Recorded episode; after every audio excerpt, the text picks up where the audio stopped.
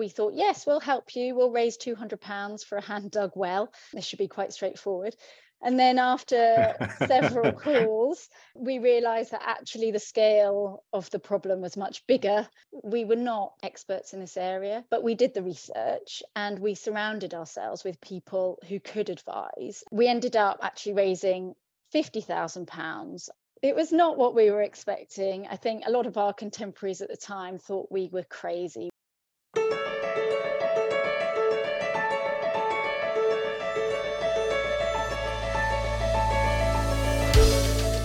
Welcome to Beeline, a podcast brought to you by the Hive Change Consultancy and hosted by its CEO, Andrew Tilling.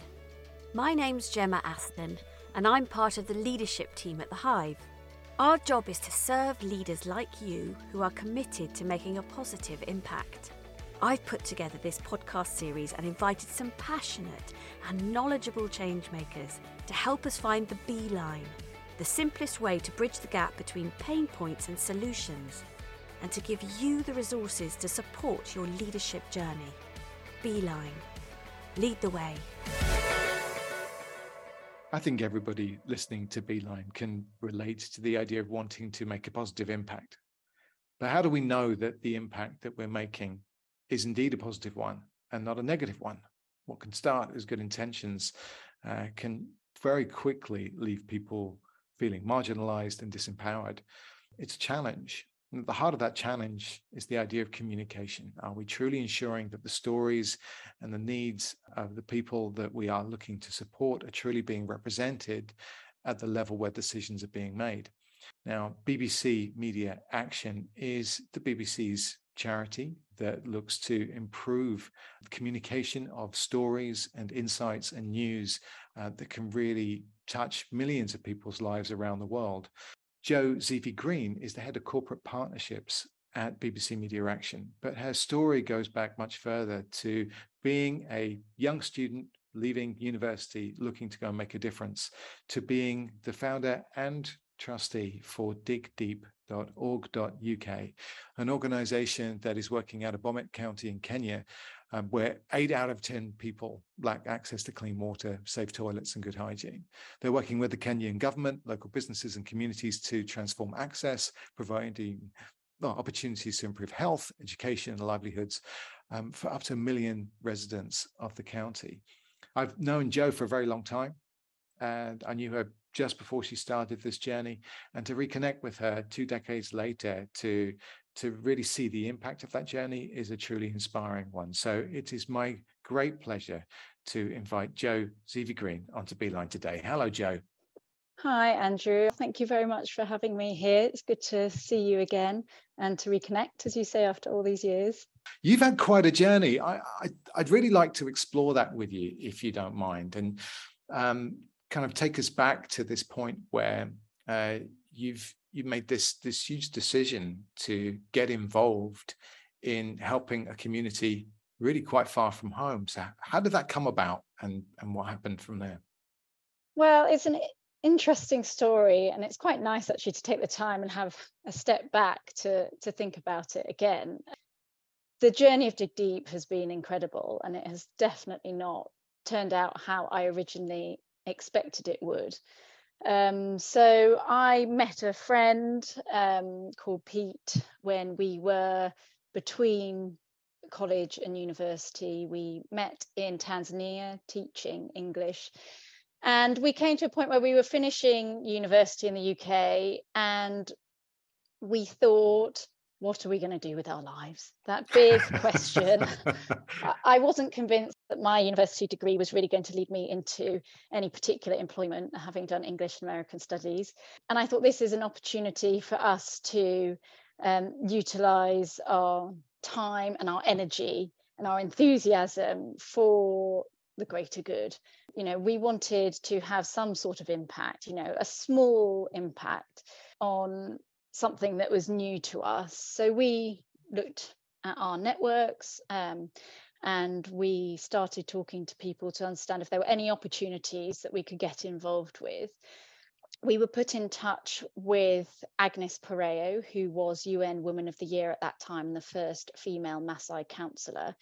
who lives and works in Kenya. And she she has a rescue centre for girls escaping early marriage and FGM, female genital mutilation.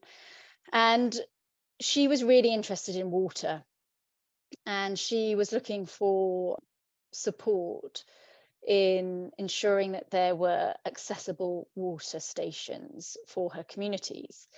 That was really interesting for us to understand what the repercussions were of that, because it's the women and girls who collect the water in Maasai communities. So they're often wa- walking hours or days, in fact. Because of that, they miss out on an education and it limits their prospects, it limits their ability to create their own livelihoods, it limits their family. And she wanted to protect these girls. So we thought, yes, we'll help you. We'll raise £200 for a hand dug well. This should be quite straightforward.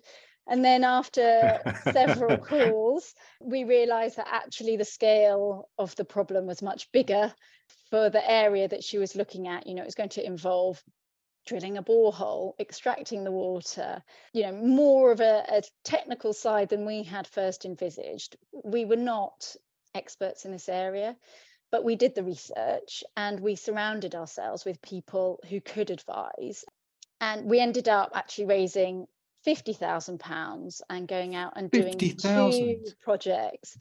Uh, so From £200 to 50,000. I mean, was, that's a huge leap it was not what we were expecting. I think a lot of our contemporaries at the time thought we were crazy. We were leaving university, you know, hoping to raise £25,000. That could be a deposit on a house. People were getting stable employment, um, but we were going off to do this unusual project. We arrived in Kenya, and as is the way, you know, there's some miscommunication along the way. You know, it turns out that there were actually two communities that needed support. There were some NGOs who were operating that area. But I think Agnes's main priority was to get support, whoever it was from. Mm. We were there to support her mission, to support the communities that needed access to water. And so we looked to collaborate with other NGOs who were operating to see if we could be more effective working together. And we started a series of discussions with the communities around what the best approach would be to getting water for their communities because we were coming at it from quite a different perspective. So at that time, sustainability wasn't talked about as much. There was a real focus on diesel generators, on a quick fix, on low implementation costs. And we were coming at it saying, hang on a minute, let's just think about it. Can we utilize wind turbines, for example? You know, can we look at community rainwater harvesting? What can we do that's going to be more sustainable, not just for the environment, but for the communities? Um, putting infrastructure in place that wouldn't break down as often, that wouldn't cost as much mm. for them mm. to maintain how we encourage communities to take ownership for um, the projects that were there and ensure that they were able to maintain it moving forward, but also not walk away, that they knew that there was somewhere they could go to if they needed support or advice. Um, Sounds like a cascade of problems. It's quite kind of like an interesting time. I think it definitely um, pulled on our problem solving technique. Right. Um, and also, I mean, this was 15 years ago. So, as a female in that environment, it was quite unusual for women to be standing up in community meetings talking about um, options that would impact the community that would those discussions would normally be had in all male groups but having been probably quite a shy child, I had managed to overcome that and was able to engage with the community and talk with them. And actually, us and, and some of the other NGOs we were working with ended up almost pitching to the community so they could make their own informed decision about which route to go down. And mm. we did go down the sustainable route in the end. And the other NGOs that we were working with actually took that on board and started adapting their processes and their approach moving forward. So, so a couple of kids just fresh out of uni have just mm. changed the strategy for the NGOs in your area. Which sounds a bit crazy to say it like that, but we did feel a little bit out of our comfort zone. But it was about bringing some new ideas, opening up conversations, questioning the way that things had been done, talking about new ideas. It was such an interesting time and really valuable for me as far as understanding those communities, understanding their motivations, understanding the way they communicate, and actually that has fed into my later career as far as understanding behavior change communication involved for behavior change. And that's what you know dig deep's all about ultimately. Yes you've got the infrastructure there but people need to know how to use it or why they should use it or you know why it's important to wash your hands or build your own toilets. Um, and i think that was the beginning of the journey for me and we made strong relationships with government, with schools, with businesses in the area. And when we came back, we didn't want to lose those.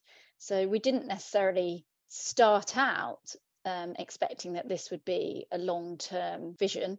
But we came back and we thought, how can we keep these relationships alive? We know that there's a need there's a really big need, and we know how that need can be met.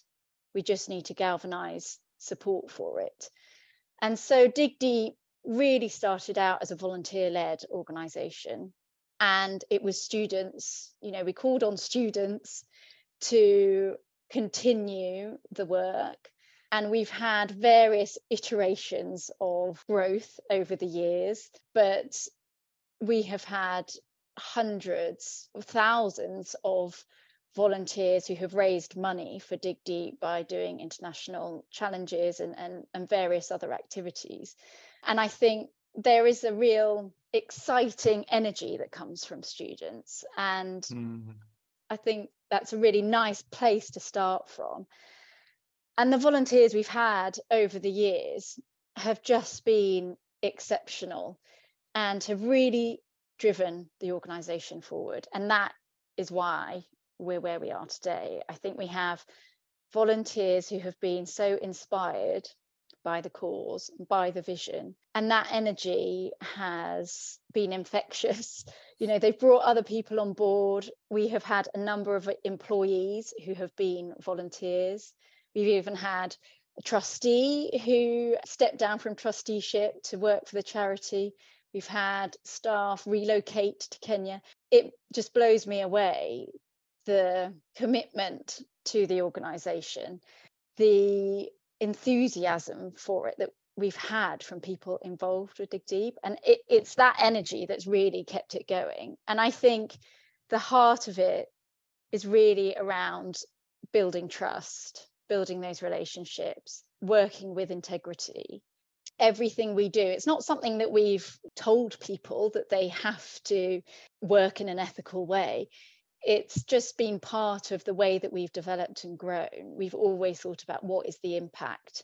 Are we doing things in the best way possible? Even if it's not the easiest way, we've always made decisions that we know that we can, you know, sleep well at, at night.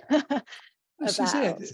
It sounds like there's that difference between caring about a problem and showing that you care about a problem. And I say it's easy to fly on in and build a well. It's clearly not, right? um, but it's quite something else to empower a community to drive its own change support with support and, and and the ability to also enable people who want to be part of that change which can be i imagine quite a wild beast to tame in some ways because you know, I, as anybody who's managed or led a volunteer-based organization, managing and leading the volunteers is often the biggest, you know, time focus yeah. um, for yeah. for that person. So I really respect the deep commitment to that change. And I hear what you're saying about creating behavioral change and culture change in organizations. a lot of the strategies you're you're employing there are you know strategies we use to help organizations change their culture connecting with stakeholders understanding what's going on exploring the values the needs the values conflicts how we can address those getting conversation inclusion uh, participation um, open discussion critical thinking holding people accountable all, all those kind of elements become essential. So that's you know i i, I introduce these things to organizations and to leaders with of great training and experience and they can you know often seem like very new and scary strategies in order to drive change. So how did you come across them as being a young person leading this this i take it you didn't have training in, I in leadership or no. so, no I, didn't. I think I, you know i come from a family who you know my mother's definitely very aware of personal development and um, you know she she's worked in the area of in various different areas in, including peace reconciliation and forgiveness you know working with people. And i think that foundation as a, a background was really helpful. And then learning it in practice was the best training i could have had. I mean I, i'm very fortunate i come from a, a really stable background and wonderful childhood but there was something in me that made that decision that I wanted to break out, try something new, put myself out of my comfort zone, just trying to negotiate people's priorities that was really useful during that time. Since then, obviously, within dig deep we have professionalized. You know we have staff now but in those early days those relationships were really key. That's what helped build the reputation. It's that reputation that has brought us to where we are now. So now we're at a stage where earlier this year we signed an agreement with the county government in Bomet. We're the first NGO to work with the government in that way we are bringing together various members of government into something called a wash hub, water sanitation and hygiene, where everyone is able to focus on the key priority of providing water sanitation and hygiene for the county. So before there were various government officials who had their targets, they were going off in different directions. They thought they were meeting their targets, but they were not necessarily talking to each other. So, this Wash Hub is a space where they can come and actually take a step back, look at the bigger picture, understanding what is the best way to deliver these objectives for the county. So, Dig Deep has had that convening power as far as bringing the government officials together, bringing other NGOs who are operating in that area together, engaging with the communities. I think that's a really exciting mm. example of how our work there is regarded mm. and how we're looking to bring people together for in long-term partnerships so that the way that we're working can be replicated in the future that wouldn't have been possible unless we had built those strong relationships it's really satisfying to see that cycle come to fruition you know people mm. who have been impacted by our work and recognize what we do and are now in a position to help accelerate that, accelerate the work, accelerate the impact for the rest of the community. Over the course of this journey, and it's quite a journey, how did you do with it all? How was your well-being? I think the big thing for me has been letting go. I can't do mm. everything. I can't control everything. And understanding my capacity, what is and isn't possible, and actually sharing the load, ensuring that the people who are running Dig Deep, our amazing CEO and you know country manager and, and staff, have the support that they need, have the confidence they need as well to do the best job that they can. And so for me, I think it was that letting go and stepping back it's funny that the only way a leader can really grow and scale their impact is to let go of control. I think when you've invested so much of yourself in an organization, you know, that blood, sweat, and tears and the years, you know, I want to grow. I want it to grow. I, I want to see this organization develop. But the best way of doing that is to surround yourself with people who are experts and people who can do it and ensure that they have you know your full support in moving that mm. forward it, it's actually really rewarding seeing how other people can take things in new directions and bring new insight and enthusiasm and energy to something that is really important to you. What was the biggest obstacle you had to overcome? I, I struggle sometimes to take risks. I know it sounds a bit ridiculous having said that, you know, we went to Kenya and but before then I had definitely been very, you know, straight down the line, thinking I'm doing the right thing, nothing too challenging.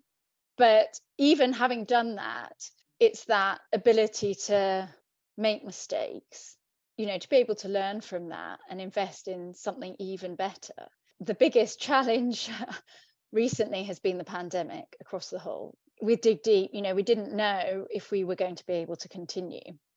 Donations that we receive are primarily, or were primarily at that time, from students doing international challenges, which obviously wasn't possible. I think part of the joy of being a smaller, small to medium sized organization is that we were able to adapt. The team looked at how we could re-evaluate our fundraising offer actually developed something really exciting that was shortlisted for an award recently in the charity Brilliant. times award it was a virtual challenge so people could walk or run 100 kilometers as you completed a number of challenges it would take you on a virtual tour of the county that we work with and deny. So it would start at our office, and there would be key points along the way. When you completed a certain number of kilometres, it would unlock key information about the communities or the impact. You at, gamified at your fundraising. That's outstanding. Um, I love which, it. And you know that meant that we were able to continue to receive donations and the team in Kenya were able to adapt you know we were asked by the government to deliver hygiene training which is you know our specialist area talking about the importance of hygiene washing your hands wearing masks you know our our team were on the ground and they were able to deliver the training and to respond to the crisis i mean that was an incredibly big challenge for the organization and for the mm. team, but they managed to do it. And we are still going today. Thank goodness. And well, I mean, congratulations for that because I know you know it, it's had a, a, huge impact on a lot of people. I, am providing a vehicle for people to connect with with making a positive impact is is a powerful thing in itself, and it seems to have really driven the whole growth of Dig Deep. I'm kind of curious about then the, the other role that you have in terms of heading up corporate partnerships. You're based with BBC Media Action at the moment. Just saying those three letters is a worldwide brand in itself, which brings things to a lot of people's mind in terms of well its dependability and it's robust so which i imagine builds trust and that's incredibly important when you're looking to connect organizations with making a positive impact i'm curious as to what your drive is around there. You, you again have an opportunity to to influence impact on a on an extraordinary level in that kind of way. What's your driver? What what makes you see that as such an, an important investment of your time?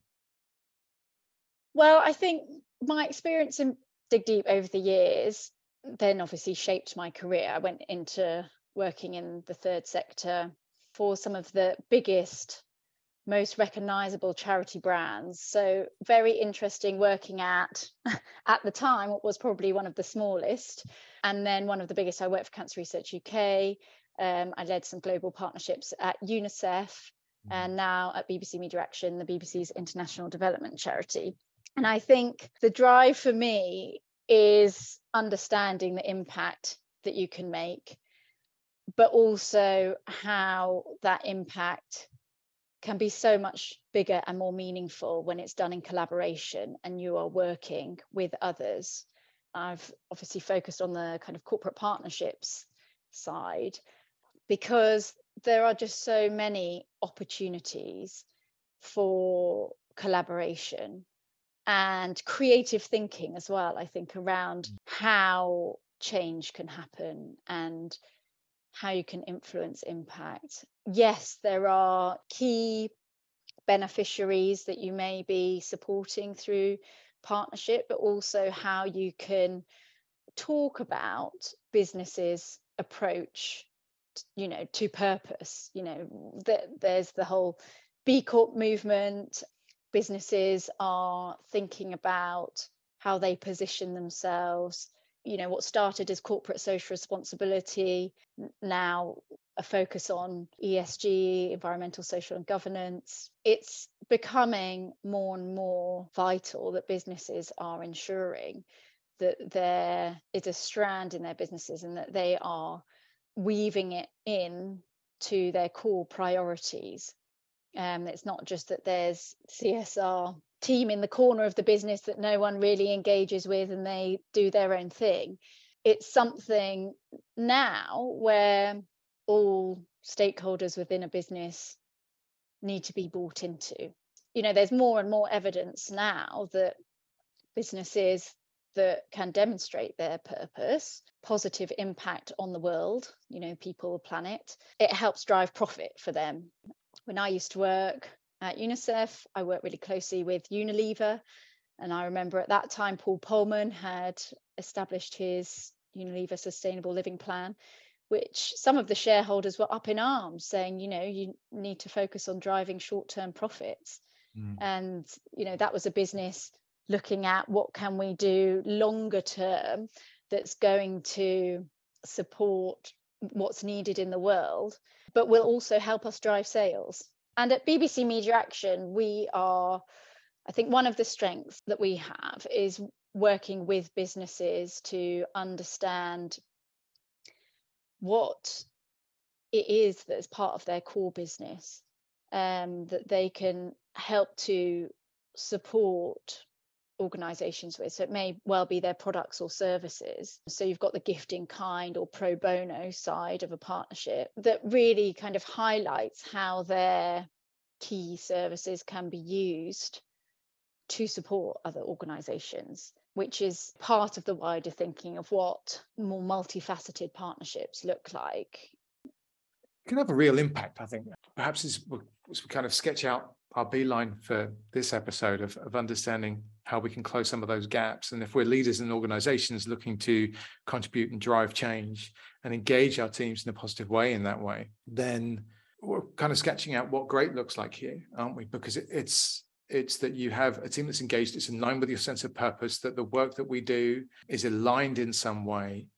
I got the sense that you know this area of thinking creatively as well really makes a, a positive impact. So you, you're actually helping organizations bring their expertise into making a positive impact in a way which creates tremendous connection with the cause right? Rather than hey we donated this much hooray one cheers at the end of year and then we all walk away and forget about it right? You're actually creating entanglement with these organizations.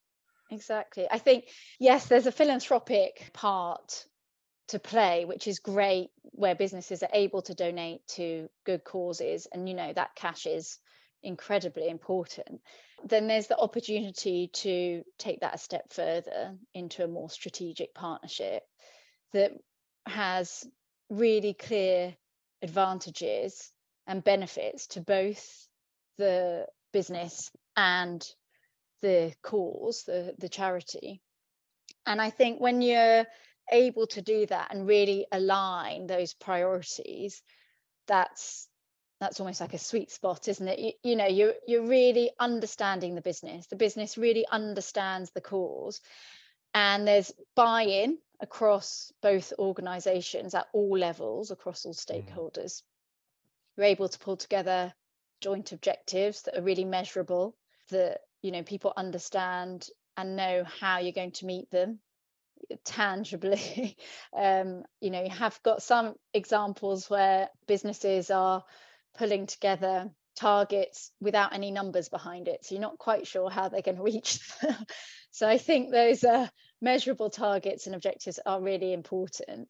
you know linking it to the wider picture you've got the UN sustainable development goals which are there to really help shape everyone's priorities to help gain momentum to help you know deliver what's needed to support our planet and then open clear regular dialogue is so important um, with partners. If things are going well that's great. If they're not going well you need to be able to talk about it. And along with that comes trust. You know you want to be able to trust each other.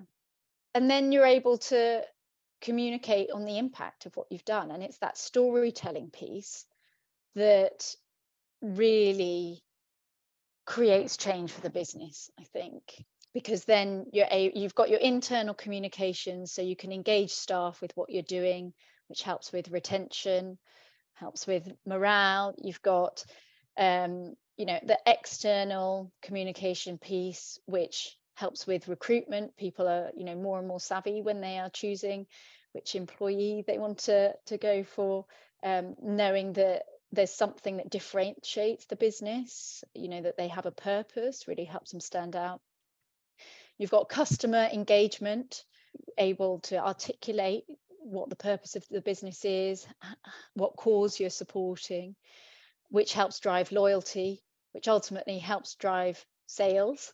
You know you're increasing potentially increasing brand awareness or you know associating brand um, with good cause which helps increase that bottom line and, and income. So i think there's real opportunity for strategic partnerships to become more common.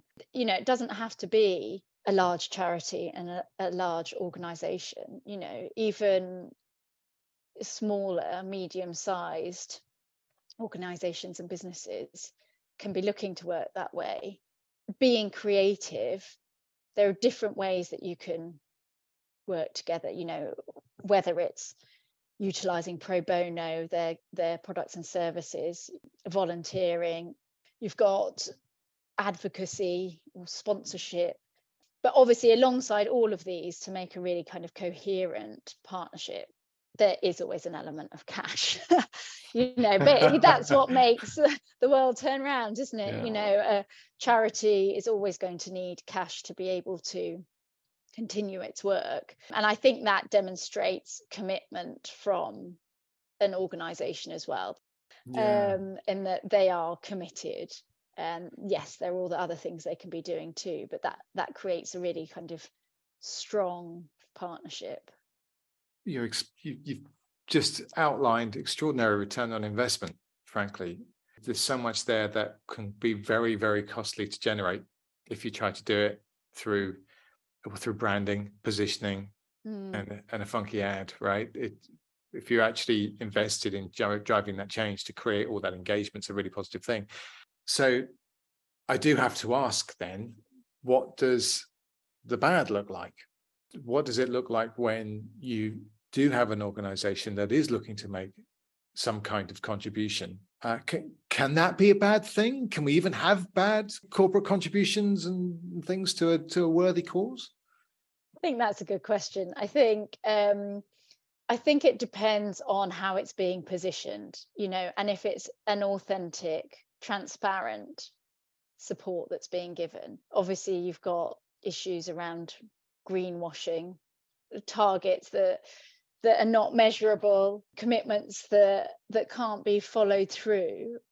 I think you know the general public and other businesses are are getting savvier to that, and that you need to be able to demonstrate clear support and to be able to talk about what impact you've had and how.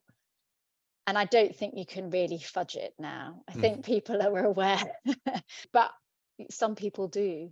Try to almost kind of get away with looking like that they're supporting when actually they haven't but i mean look not all partnerships need to be strategic there's definitely a time and a place for philanthropic giving cash donations, especially unrestricted donations. You know, that's money that charities can use to channel where it's needed most. You know, we're talking about adapting and being agile. And actually, it's that those kind of reserves that allow organizations to innovate. That's really important as well. But i think it's just around being really clear what the intention is. I'm thinking about this idea of the uh, of the the the white knight syndrome or indeed the, the white savior syndrome which has been a, a kind of an emerging understanding that you know turning up in a culture outside of your own to come and save the day isn't necessarily healthy or helpful exactly. in situations. And I was just wondering if you could speak to that a little bit because you know there's a lot coming up here. You flying out to Kenya. Yeah. There's there's also you know as you know the, the developed North corporations coming in to try and get involved somewhere else. So it looks good on our um, corporate website. I mean, how, how do we address that? What's your thinking around that?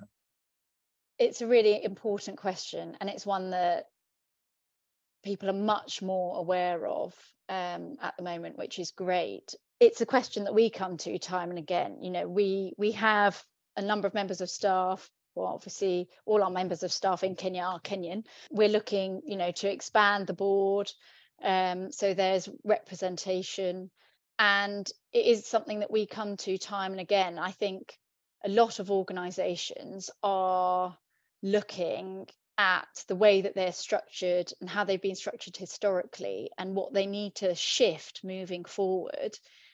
And so I think with businesses, it's around investing in the right charitable organizations that are aware of their impact, that are able to demonstrate what it is that they're doing in local communities, that are able to talk about, you know, how they are consulting, what their future approach is, in the context of international development, ensuring that there is support of Global South and that it's around capacity building. I mean, that's our key focus, really. It's around capacity building.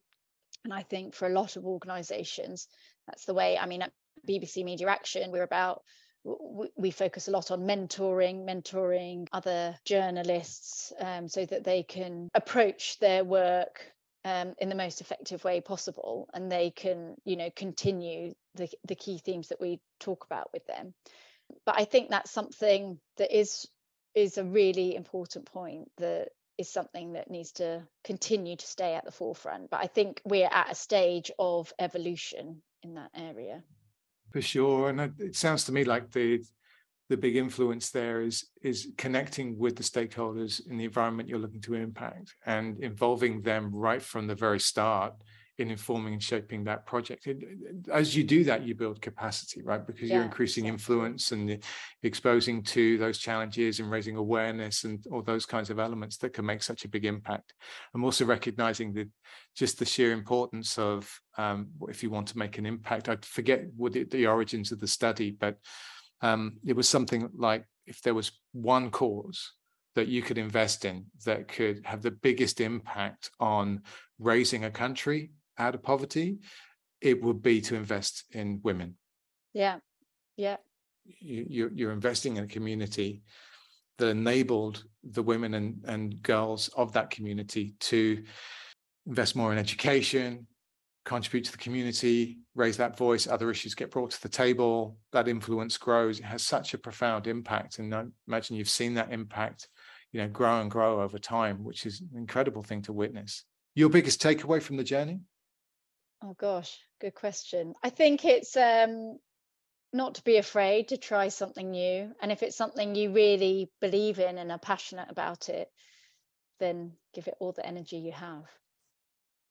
This means we're going to be that last piece of business would be what defining this beeline. If we are a corporate organization, I'm a leader that's wanting to engage my my business and my team in having a positive impact in in the world beyond. And I'm in a place where currently there's an element of tokenism. There is perhaps occasionally random donations that, while valued, don't really resonate with the team.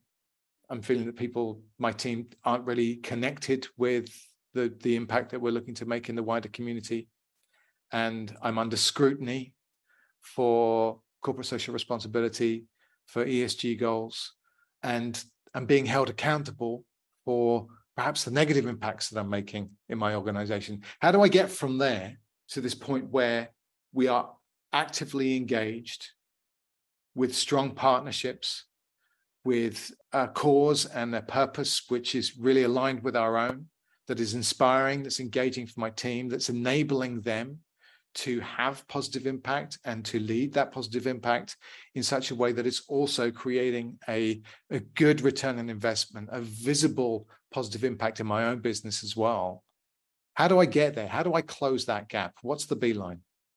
I think you've got a lot around internal stakeholder management and internal influencing as far as ensuring that everyone's on board with what the plan is to move into something a bit more streamlined, to move into something that is going to be integral to the business, looking at, you know, what cause could align well with the business, with the priorities. Where are there clear synergies? Where could you identify clear opportunities that make sense when you're talking about it and you're storytelling and you know you're communicating about it customers or employees are not having to make a real mental leap to to see the link. Uh, that definitely makes it easier. And then having those conversations with charities or, or organizations that can help create a partnership a meaningful partnership that is going to deliver both for the business and also deliver effectively and authentically for the charity and the cause and have tangible impact. Where's our UNICEF to our Unilever? I mean, when you just put those two brand names together, immediately it, it, wasn't a huge leap for me. And then you can start going beyond that and understanding the roots of that, that it's not just clever, you know, being clever with the letters. There's a real alignment there as well. Exactly, exactly. And I mean, that was was built into most brand. I think most brands now at Unilever need to have a purpose. They understand the need for it, but also the impact on their brands and their sales and you know the whole process and the whole cycle of you know where where the products come from what impact it's having on the planet how it's engaging consumers there are some really exciting opportunities out there and you mm. know creative ways of thinking and it's not always necessarily the first thing that comes to mind sometimes there can be a bit of kind of creative license to see what works and what doesn't work. But the key thing is having those conversations to understand what they do, because you might be making assumptions, you know, unless you've really spent the time researching, it's worthwhile investing in understanding the way that they work and the impact they have, and whether there's something there that's going to help create a strong partnership moving forward. Jo, we can't let you go without actually helping people understand how they can support Dig Deep. It's such an extraordinary project. Can you tell us a little bit more about what it is that you're aiming to achieve and how we can help you? Well, we are part of the Big Give Christmas Challenge this year, which is fantastic. So it's the UK's biggest match funding campaign. And this year it's taking part taking place between midday on the 29th of November and midday on the 6th of December. So that means that all donations made to Dig Deep's projects will be doubled. So they'll be matched up to £20,000. That could help roll out life-saving interventions for 15,000 children and family members in Bomet County. So it's a real opportunity to leverage funding and make those donations go so much further. That sounds amazing. So where do we go? How do we give? Go to www.digdeep.org.uk and you'll be able to pledge directly through the website for the Big Give Christmas Challenge. And if I'm a corporate partner and I'm inspired by the idea about how things like communication and connection and getting the message across can really make a difference, how can I help there? Well, get in touch and I'm happy to have a discussion, understand what your priorities are, what your needs are, and what we could do to potentially work together moving forward and supporting communication for development. Jo, if there is a leader out there who would like to understand more how they can help, how can they reach you? LinkedIn, I have to say, message me on LinkedIn. You know, really happy to have conversation or coffee. I'm not so active on my posting, but I'm there. and I'm more about, you know, face to face or virtual discussions. So, yeah, really open to hearing from anyone. If you want to send me a message, please do. BBC Media Action is an extraordinary thing to be part of. Got no doubt there. So I'm sure that a lot of people could uh, really relish the opportunity to have that conversation with you. Jo, thank you so much. Thank you, Andrew. Thanks for having me. Good to see you.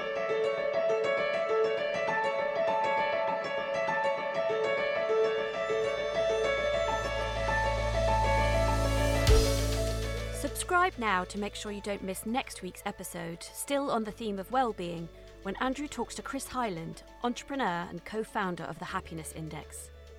If you're interested to know more or could do with a reminder about today's episode or any of the other episodes in this series of Beeline, I've collated some notes, links, and resources for you to explore and download at www.consultthehive.com forward slash beeline. The Hive Change Consultancy provides radically effective training, coaching, and facilitation that enables a dynamic shift in leaders, sales teams, and entire organisational cultures.